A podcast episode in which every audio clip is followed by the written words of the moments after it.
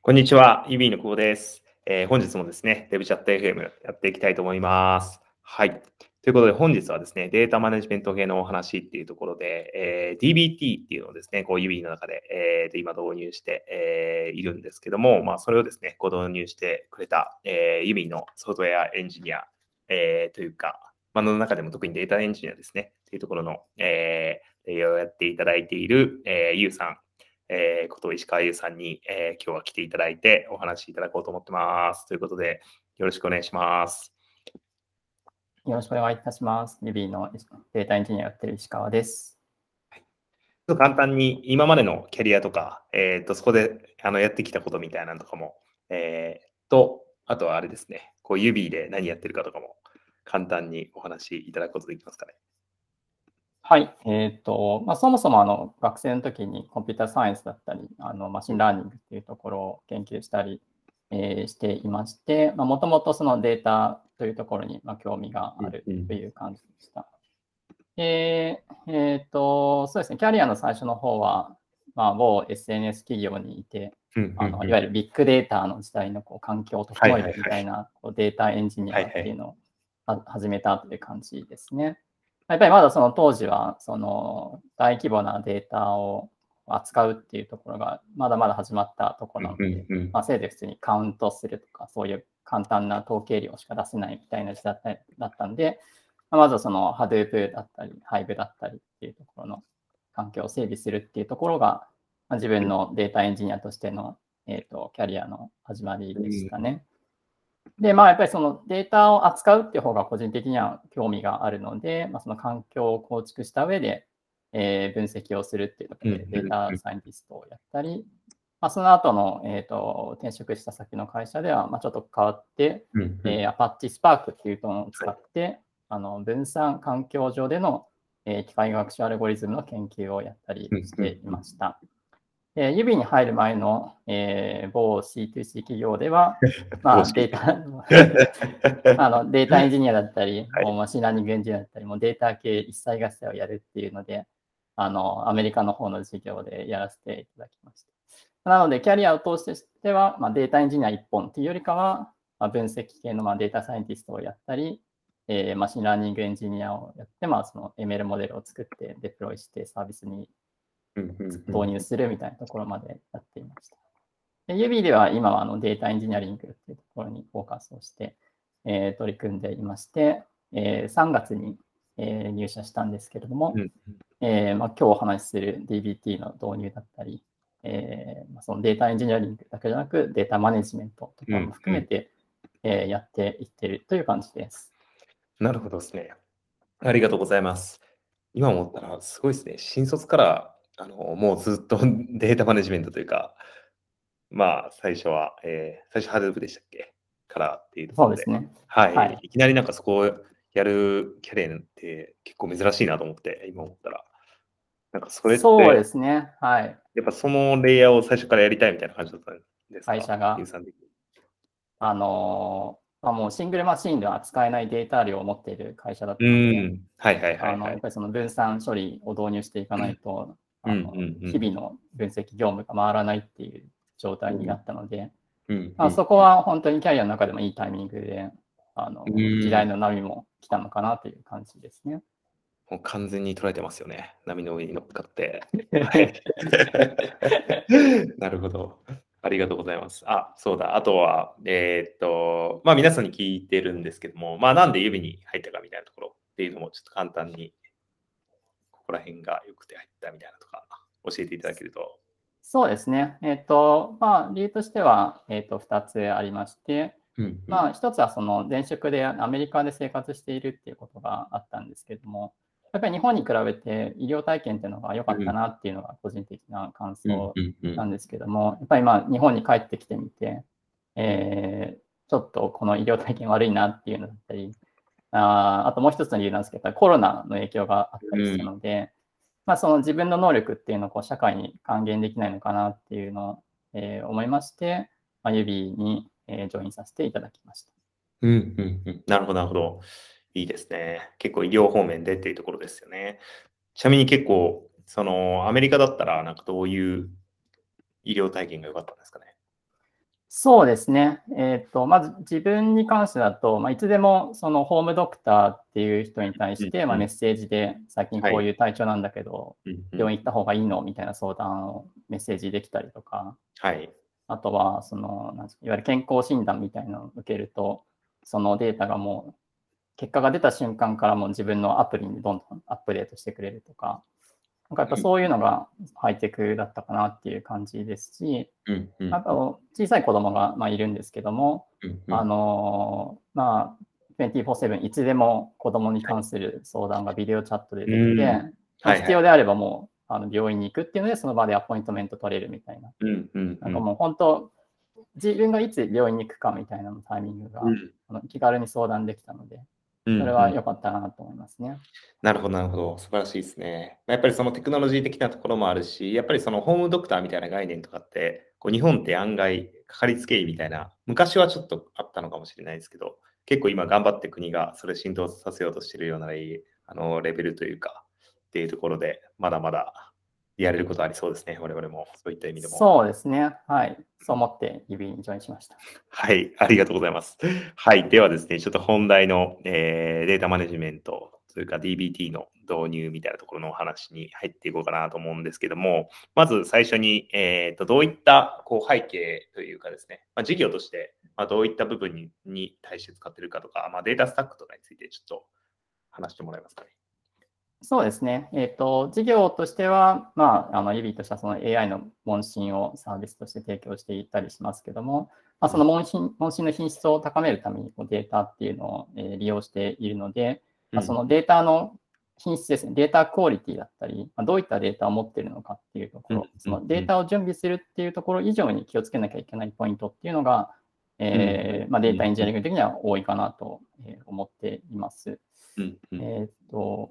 まあ、それでこの後話す DBT っていうのを導入していったんですけども、テクノロジースタック的には、えーっと、指としては Google クラウドを基本的に使っていまして、分析用の、えーっとアナリティクスウェアハウスとしては、えー、BigQuery を使っています。ありがとうございます。それで最初その導入しようと思ったこう背景というか課題感みたいなところで言うと、どんなところだったんですかね。そうですね。そもそもその DBT というツールを使ってみようと思ったのは、この前職えーで抱えていた課題を解決したいっていうのがありまして、うん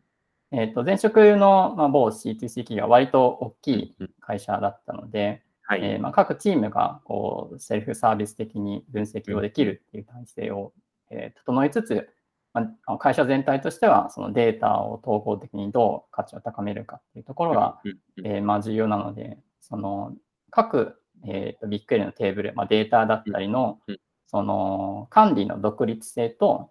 はい。かつその横断的な利活用の仕方っていうところが、えっ、と、まあ、必要だなとえー思っていました。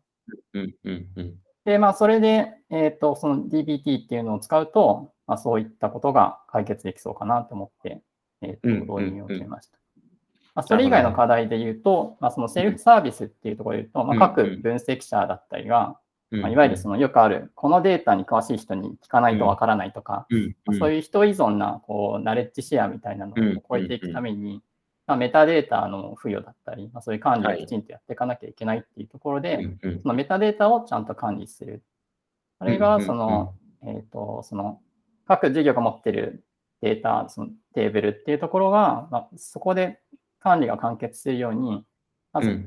担当者にちゃんとデータの品質を担保してもらうっていうところで、その品質を、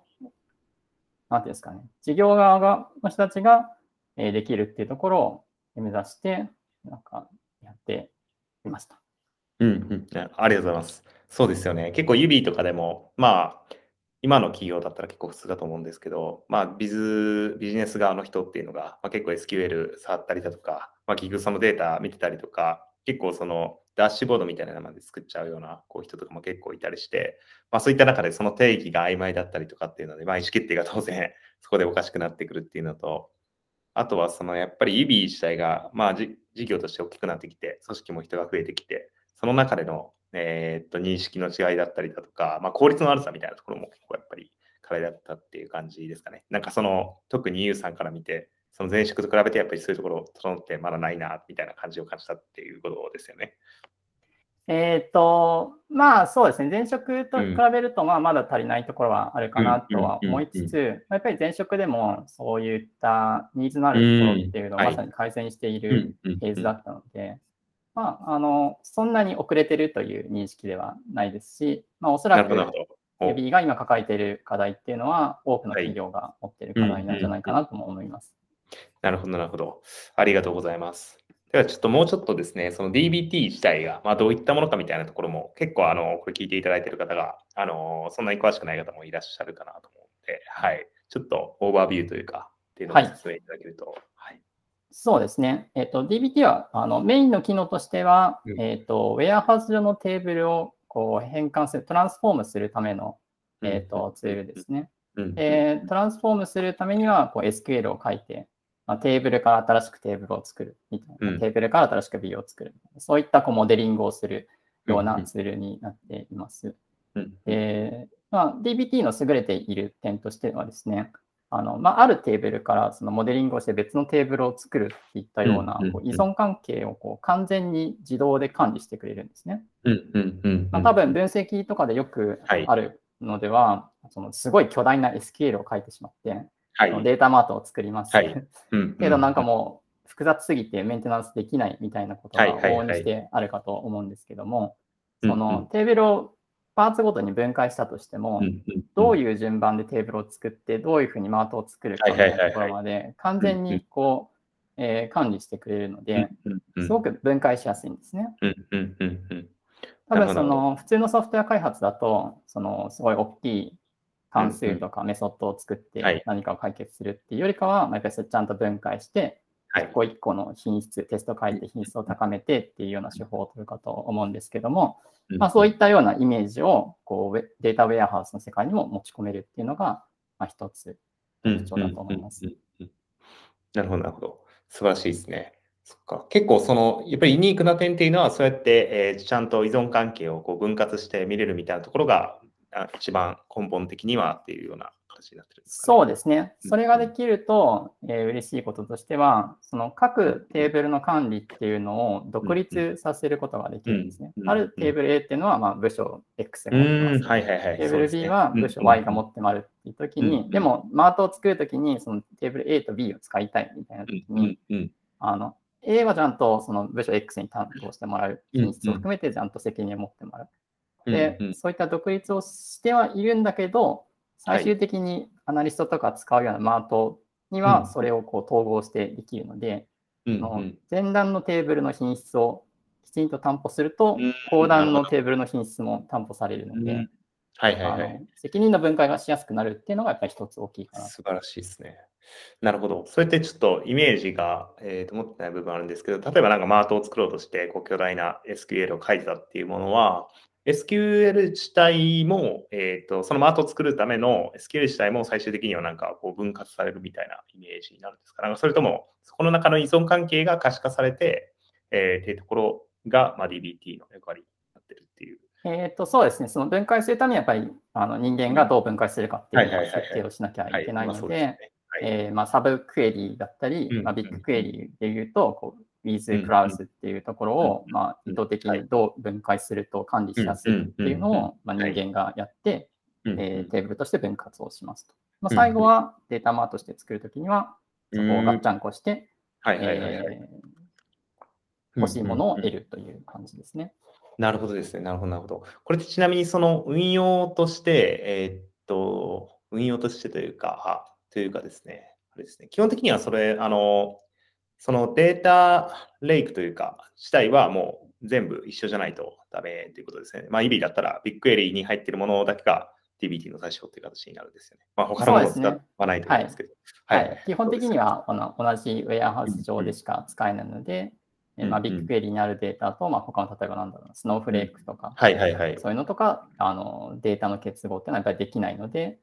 えあの同時に扱うってことは、えーとできないですね。はいはい。なるほどですね。これって、その、えっと、基本的に全テーブルに対して、えー、まあ、データエンジニアだったりだとか、えっと、MLOps とか、まあ、データエンジニアですかね、とかが、えや、えー何かこう明示したら、そこの依存関係がこう終えるようになるみたいな形で、その使う側っていうのは、えーとそのレイヤーも全く意識しないみたいな、そういうイメージなんですかね。分析するえーとっていう。のは全く意識しなくていいっていうことはないんですけども、えっ、と、まあ、そこのレイヤリングをきちんとデザインすることによって、まあ、どういうふううんうんにそのパーツパーツを使えるのかっていう再利用性を高めることができるかなと,、えっと思っています。うんえっと、うん。指ではまさにそこを、えっとはい。取り組んでいるところで、うんうんうん。あの、えっ、と、まあ、役割のレイヤーをきちんと、えー分けて、えーここのレイヤーではどういうテーブルを作る、ここのレイヤーではどういうテーブルを作る？ああ、なるほどですね。分けています。うーん、なるほど、なるほど。あ、なるほどですね。いやー、いいですね。これ、その使う人からすると、えーっと、今って、まあ、その後もそうなんですけど、そのアドホックな分析とか、あとはもうちょっとこう複雑な SQL みたいなのになると、今って事業側の、えーっとエンジニアがやってるんでしたっけ？ちょっと DBT と外れちゃう話かもしれないんですけども。そうですね。そういうふうになってしまいますね。うんうんうん。なので、その今話したようなこうレイヤーというか、みたいなところは、やっぱり未だにデータエンジニアが、えっと入っていって、えっと実装していかなきゃいけないという感じなんですが、まあ、アドホックは、まあ、やりやすいように、まあ、それ用の、なんですかね、ウェアハウスというか、まあ、うんパート的なものを用意することで、えーまあ、会社として全体の生産性を上げるっていうことはできるのかなと思っています。うんうんうんうん。なるほどですね。なるほど、なるほど。素晴らしい。いいですね。結構、その、今、そのある形っていうのと、なんかそれに比べてもっと、えっと、そのデータ、まあ、人というかチームみたいなところで見たところで、その、プロダクト側の、えーエンジニアだったりだとか、まあ、プロダクト側の、えっと、か事業開発とかビジネスの人も含めてなんですけども、っていうのと、まあ、あとはそのデータエンジニアとの関わりみたいな形で言うと、今、あの、まあ、どちらかというと運用的なところになるのかもしれないですけども、なんか、どうあるのが理想みたいなのってあるんですかね？今の関わり方。そうですね。あの、規模が大きくなった時のまあ理想形としては、そのデータに関する責任っていうのは、まあ、事業側に、うんうんえー持ってもらうっていうところですね。でデータエンジニアとしては、そのデータを用意するためのインフラ基盤っていうところを責任持つっていうところで分解できるのかなといいと思ってます。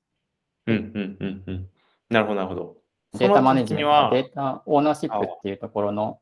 あの、はいはい。議論っていうのが、えっと進んでまして、まあ、オーナーシップ、うんうんうんデータのオーナーシップっていうのも、まあ、いくつかタイプがあるっていうふうにまあ言われていまして、はい。その例えばその、このデータはどういう意味みたいな、そのうんよりうん。うんデータの意味的なところっていうのは、やっぱりこう事業側に持ってもらわないと、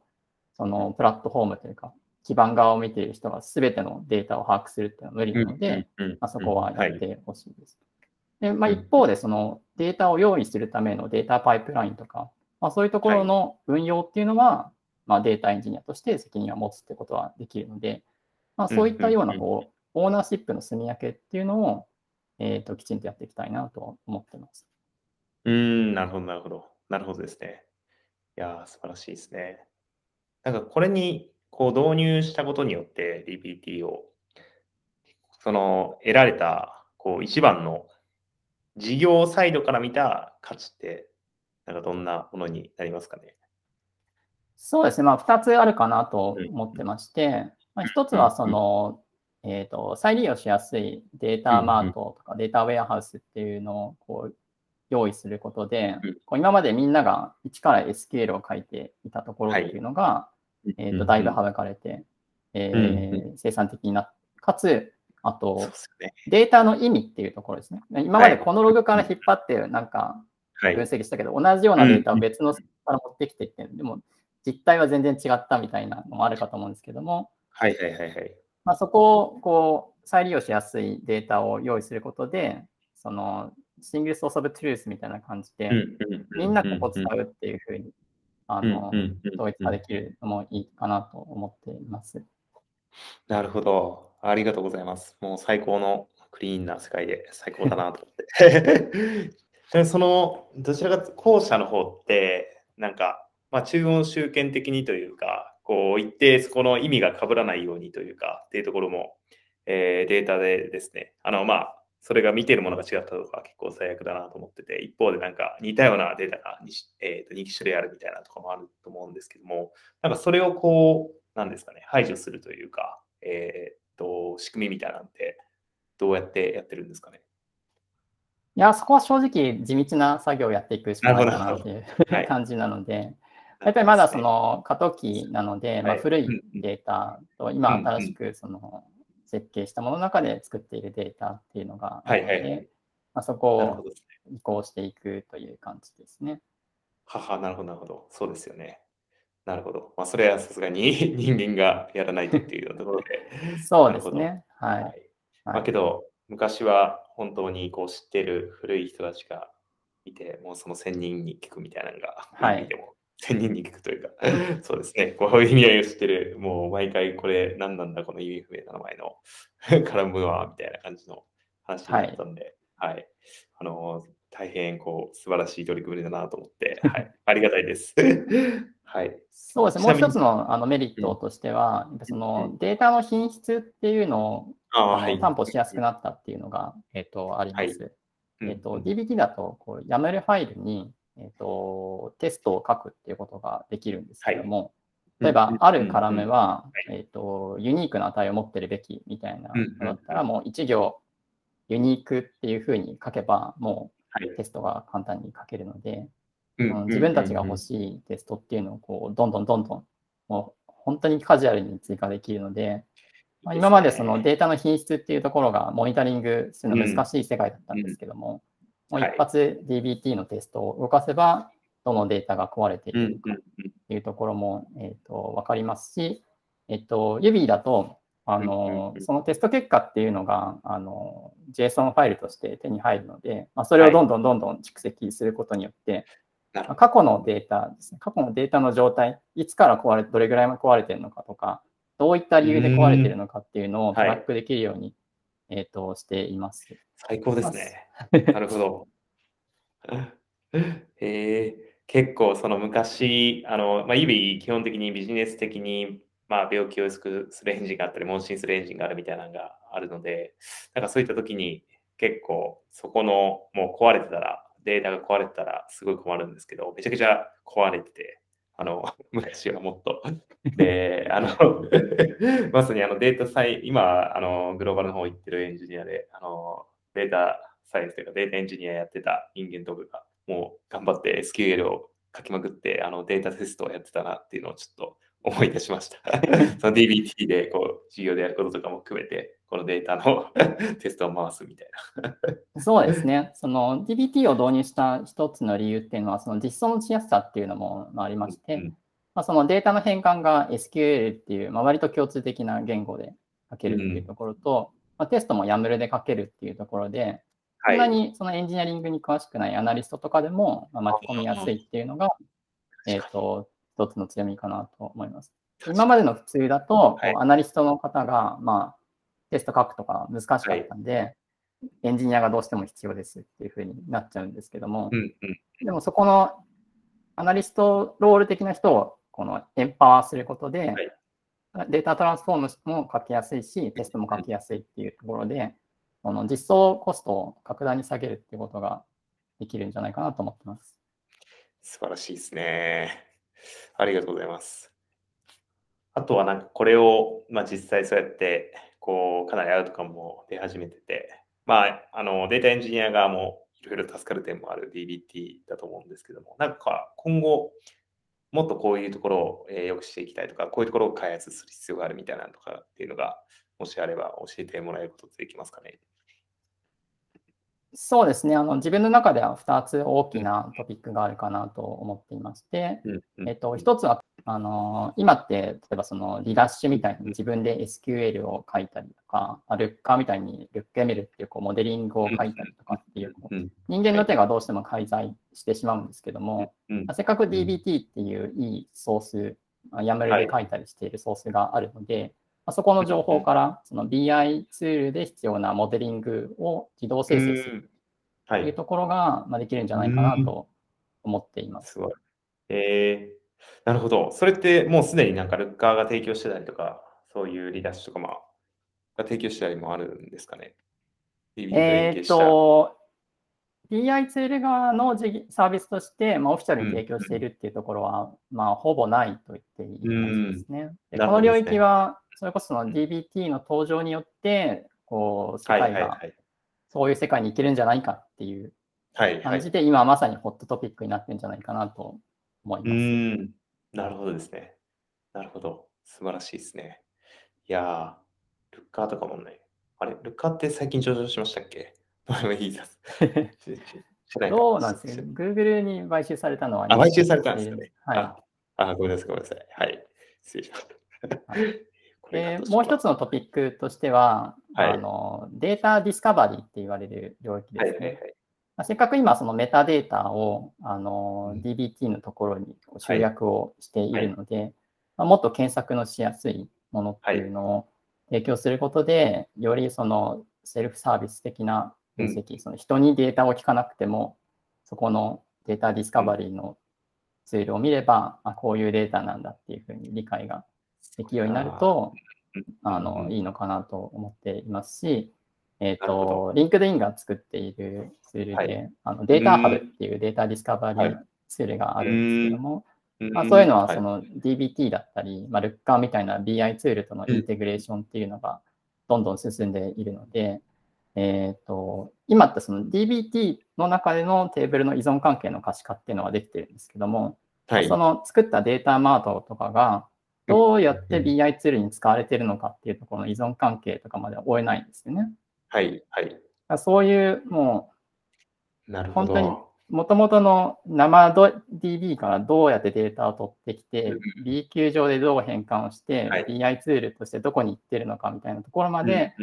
あの、統括的に管理できるようになると、あの、まあ、データエンジニアみたいな管理者も嬉しいですし、まあ、利用者としてもどういうふうにデータが出来上がって、どういう意味を持ってるのかあ、今一瞬ちょっと飛んでたので。あ、すいません。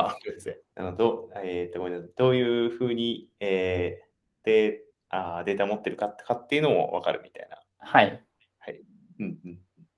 ですよね。やっぱりそうやって能動的に、こう、事業側というか、プロダクト側が、えー、どんどんそうやって発掘していけるというか、特に、やっぱりその当時にいた、そのデータができた当時にいた人じゃないと結構わからないことっていっぱいあったりするんで、詳細見ていくと、それはめちゃくちゃやっぱり事業が加速しそうで、データディスカバリーツール作ったりするのも、まあ、重要になってきますね。なるほど。ということで、あれですね、その、まあ、そういった、えー、っと、です、えー、まずは、あれですね、分析の方、えー、分析というか、え、っと、さっきのリダッシュだったりだとか、まあ、ルッカーとか、そういったところからも、まあ、見れるようにしていくっていうところと、アナリティクス側からですね、っていうところと discovery のところで、えー、さらに、まあ、あの、ML、MLOps だったりだとか、えー、データエンジニアの方がこう必要っていう雰囲気を感じたので、もし聞かれてる方がいたら、ぜひ、はい、お話ししましょうということで、はい、ちょっと採用の宣伝をさせていただきました。はい。まあ、ユビーとしてはもう絶賛データエンジニアを募集しているんで、あの今話したような、こう、なんですかね、事業に貢献しつつ、今最先端のこう取り組みをやってみたいような方がぜひ一緒にやりたいなと思っています。はい、ありがとうございます。はい。ということでですね、あのー、今回はですね、指の、えー、ソフトウェアエンジニア、データエンジニアのイグさんにお越しいただいて、DBT のお話をしていただきました。ありがとうございました。ありがとうございました。